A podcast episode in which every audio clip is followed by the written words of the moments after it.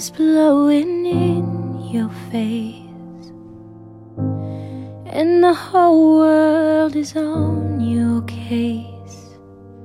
I could offer you a warm embrace to make you feel my love.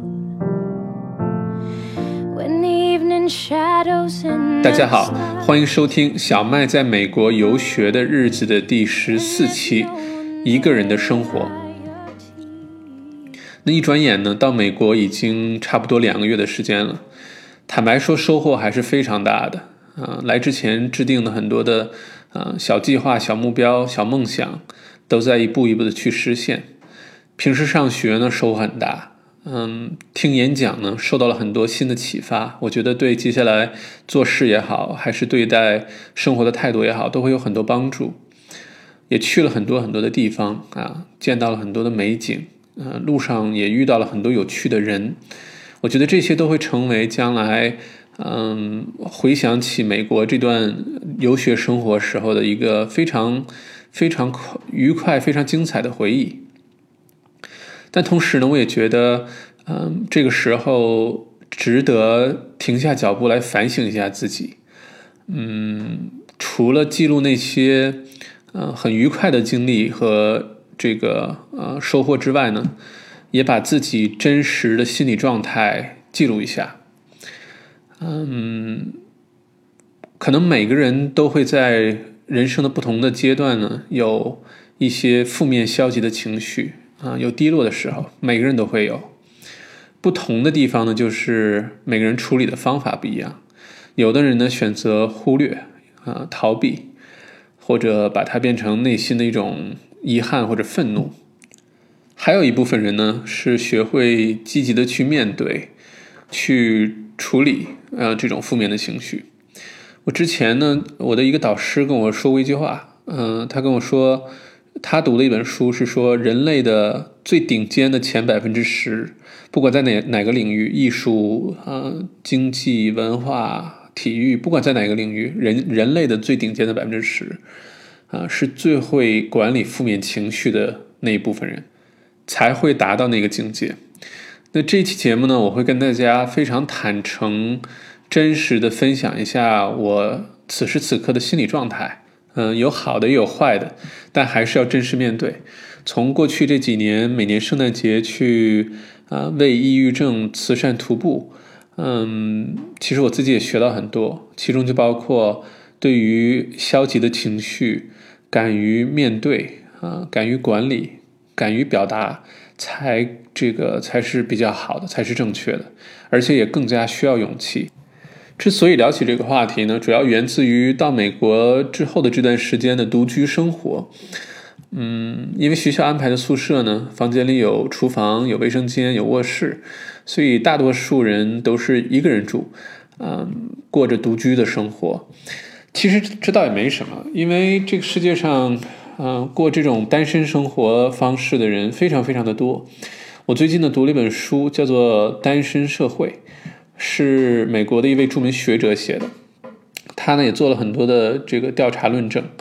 嗯，其中有些数据还挺有意思的，也让我挺震惊的。嗯，一个呢是现在在中国啊，进入所谓的适婚年龄的单身男男女女有将近两亿人。呃，美国、日本、纽约、东京这样现象也非常非常的普遍。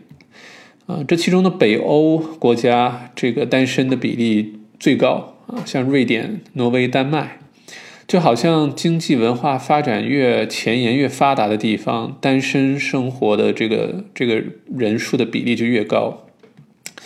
嗯，人类正在进入一个单身的时代。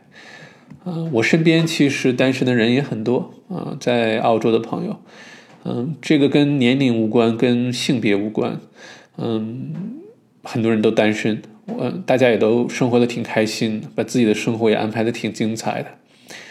这本书里呢，也讲了什么是独身主义，什么是不婚主义，嗯，也讲了其实，嗯，独居并不意味着孤独啊，孤独跟孤单也不太一样。有些呢，虽然在感情关系里，不管是在谈恋爱也好，还是还是结婚了的也好，并不意味着他们就不孤独。甚至有的时候呢，一段不好的感情关系，嗯，甚至让人更孤独。嗯，还有呢，就是单身并不意味着与世隔绝，相反的呢，很多单身的人呢，因为多出很多的时间，为了避免孤独感呢，会更主动的去结交朋友，啊，去对自己的爱好啊，这个花更多的时间和精力，对音乐、艺术啊，锻炼身体或者是社交活动就更加的热衷。其实呢，都是把自己的。这个空出来的时间都把它填满，啊，消消除这种孤独感。嗯，当然了，我们华人呢，其实这个嗯有一个面临的时代的问题，就是很多人虽然可能想选择单身生活啊，或者没有做好嗯对婚姻的准备，尤其是女孩子，但因为有家人的压力，有身边的人的压力，嗯，就把自己的这个人生画出了几条线。啊，二十五岁也好，三十岁也好，三十五岁也好，仿佛到了这个时间不把自己嫁掉，就这这辈子就有多大的一个遗憾一样，就好像是在玩那个呃抢凳子的游戏，嗯，当这个鼓声停止的那一刹那，嗯，一定要找一把离自己最近的凳子坐下来，无论这把凳子是不是舒服，无论这把凳子是不是自己喜欢的。至少呢，自己不是站着的那个人，嗯，于是呢，后面就产生了很多的问题。我前面呢看到过一个澳洲的朋友，嗯，也是一个女生发的一个朋友圈，对我这个启发还挺大的。朋友圈的意思就是说，当突然有一天，呃，自己不再纠结了，不再把生孩子作为，嗯，一个主要的目标之后呢，突然觉得年龄就没所谓了，就不要，嗯。逼自己一定要在三十岁、三十五岁之前一定要把自己嫁掉，就突然觉得人生很长，嗯，可以做的事情很多，嗯，年龄突然变得没有那么所谓了，我觉得还还挺有道理的，嗯。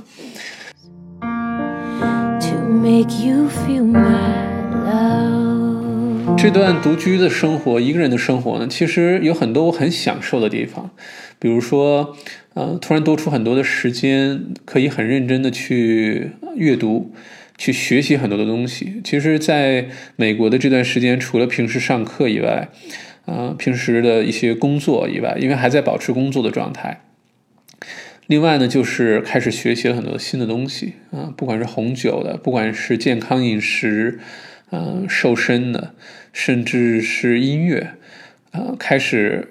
可以有时间很系统、很认真的去做一些原来一直觉得，呃，时间很琐碎没有办法做的事情。我觉得这个其实我非常享受这个过程，而且呢，嗯，因为一个人生活呢，会很认真的去做饭，很认真的去去去啊切菜、洗菜啊，去这个洗碗。然后整个准备食物的这个过程会让整个人慢下来，然后开始去嗯细细的体味每个细节里面蕴藏生活的味道。有的时候太匆忙的时候是完全感受不到这些的，这些都是我非常非常享受的。嗯，我觉得我也会很深刻的记住这段时间这样的这些嗯一些细节。haven't made your mind up yet. But I would never do you wrong. I've known it from the moment that we met. No doubt in my mind where you. 但是另一方面呢，呃，此时此刻的我呢，还有一些很真实的，但是很消极的感受，就是。这段时间一个人的生活，嗯，把很多的情绪都无限的放大了。这里有孤独，有思念，有低落，嗯，当然原因有很多啊，其中有一有一些原因，比如说，嗯，我的朋友家人，嗯，主要都在澳洲或者中国，然后我白天醒着的时候，他们都在睡觉。然后一个人在美国呢，因为每个周末差不多都背着包出去旅行，所以平时很少参加学校同学的活动。嗯，尤其是来自世界各地的这个交换生，二十四五个人，其实大家周末都有聚会啊。如果是跟大家一起出去吃吃喝喝、看表演、看比赛，估计也没有那么闷。但因为我周末都不在，所以很多活动都没有参加。然后你一旦就没有跟大家很熟之后，就很难去再熟起来。再加上我其实。嗯，还比较内向。如果没有人来找我聊天，我也很少主动去找别人聊天。嗯，结果就造成这种孤独感就更加的明显，因为一直觉得是一个人，每天都是一个人。早晨去上课，然后一个人做饭，一个人看书，一个人背着包去旅行。虽然去了很多的地方，虽然很多朋友都说哇，很羡慕去了这么多的地方，可以看到这么多的东西，但其实。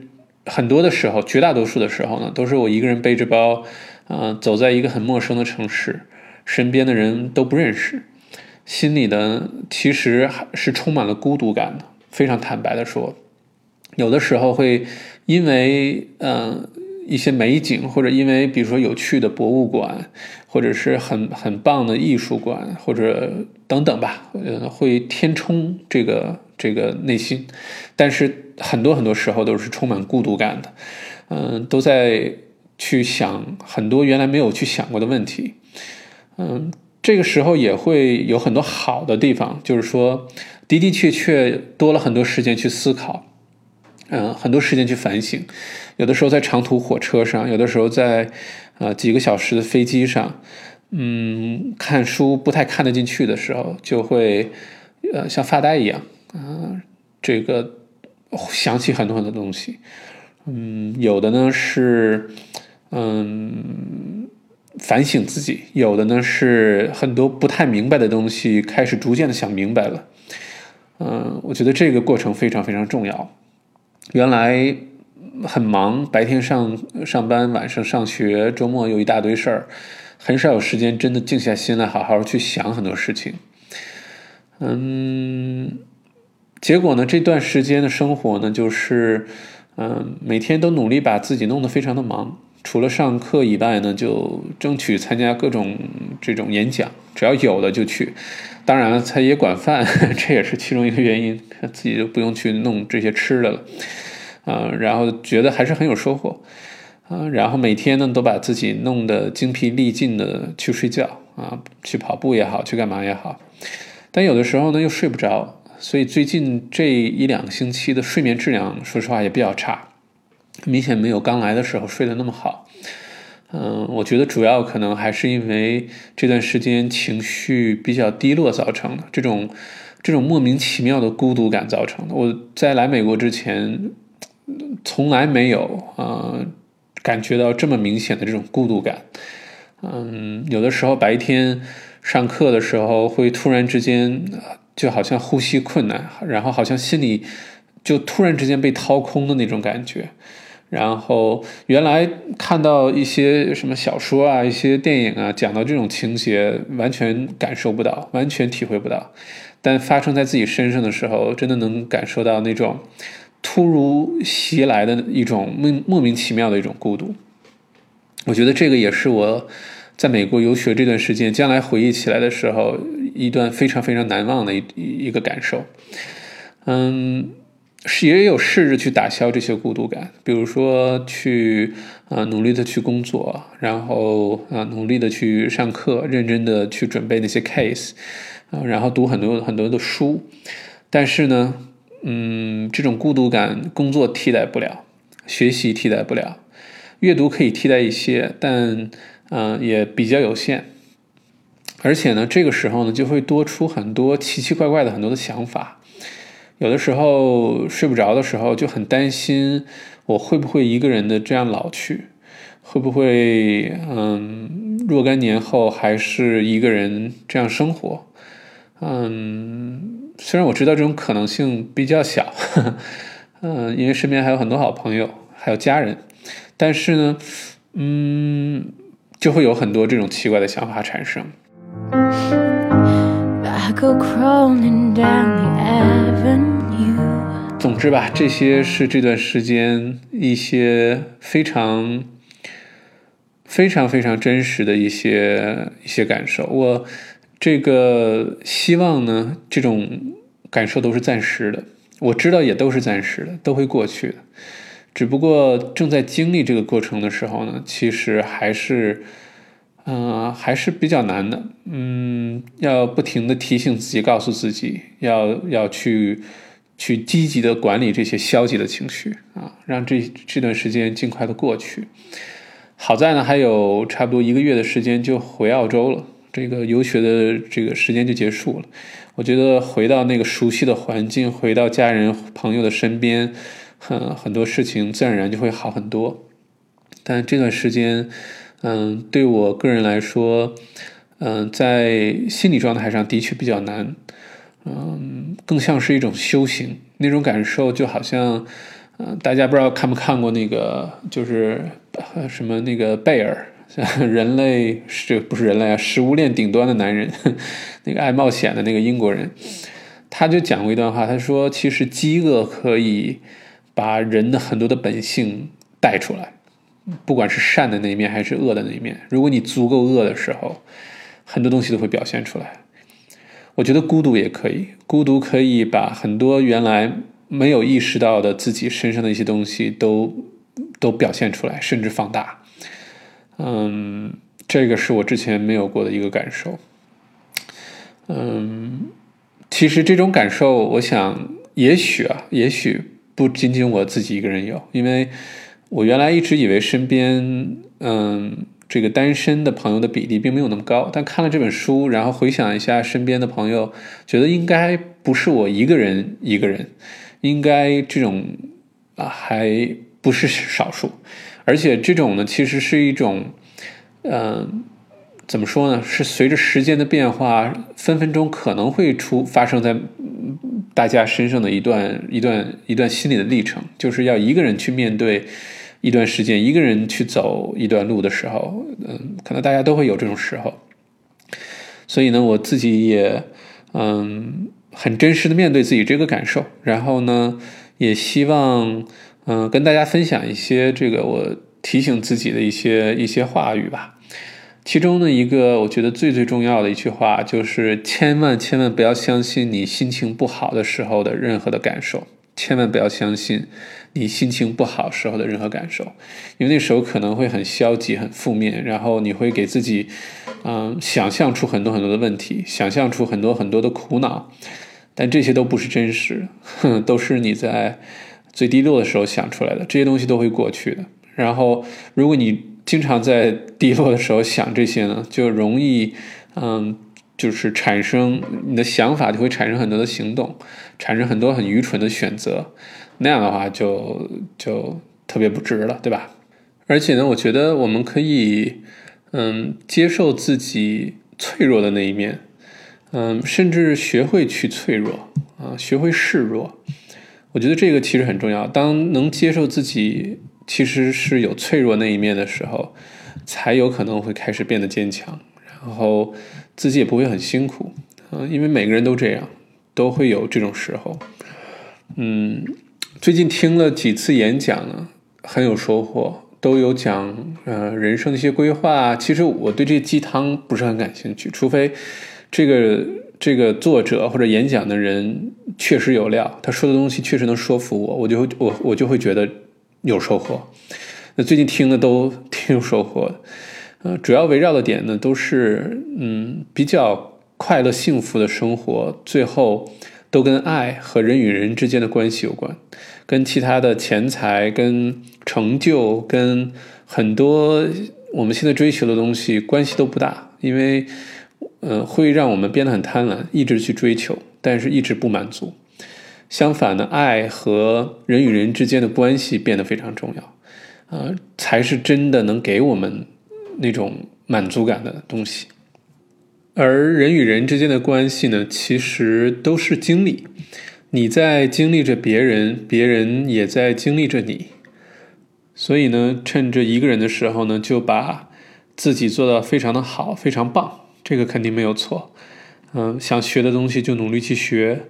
嗯，想去的地方就尽早去，啊，想做的事情就努力把它做好。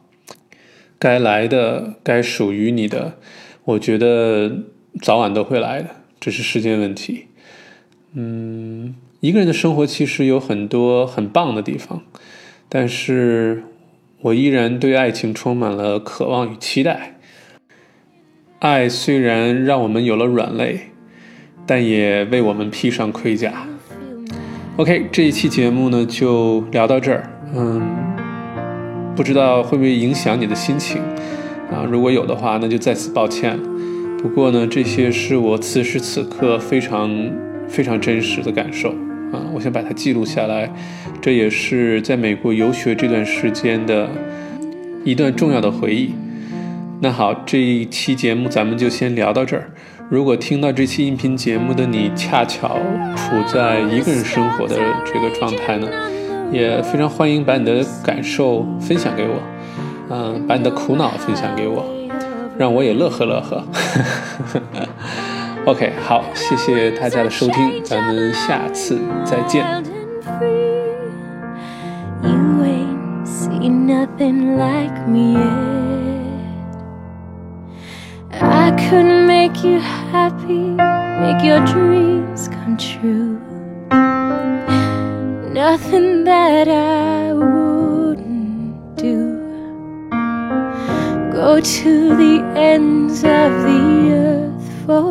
you